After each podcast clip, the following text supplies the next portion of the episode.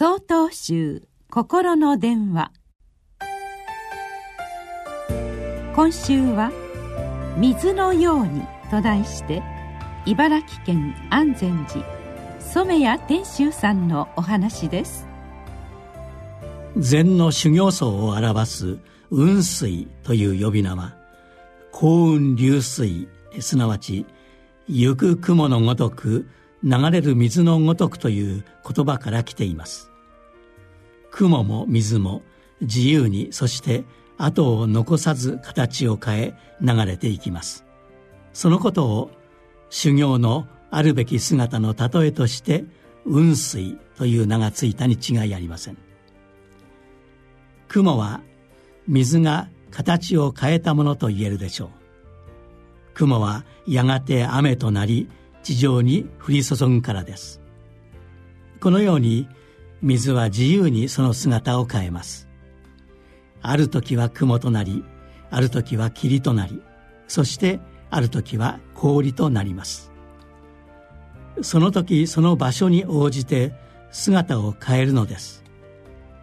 これはお釈迦様の待機説法のようです。お釈迦様は法を説く相手に応じて内容を自由に変えその人に最も適切な話をされました。あるいは自由に姿を変え人々を救う観音様のありようにも通じます。また時に水は石をうがつ力を持ちます。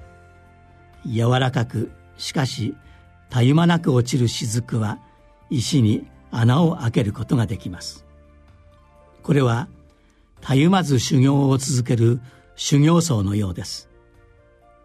精進という言葉がこの水の特質に当てはまります。水は受け入れます。水に何かを投じてもそれを跳ね返さず深く深く受け入れます。それは相手を深く受け入れ優しさで包む慈悲という言葉を思い起こさせます。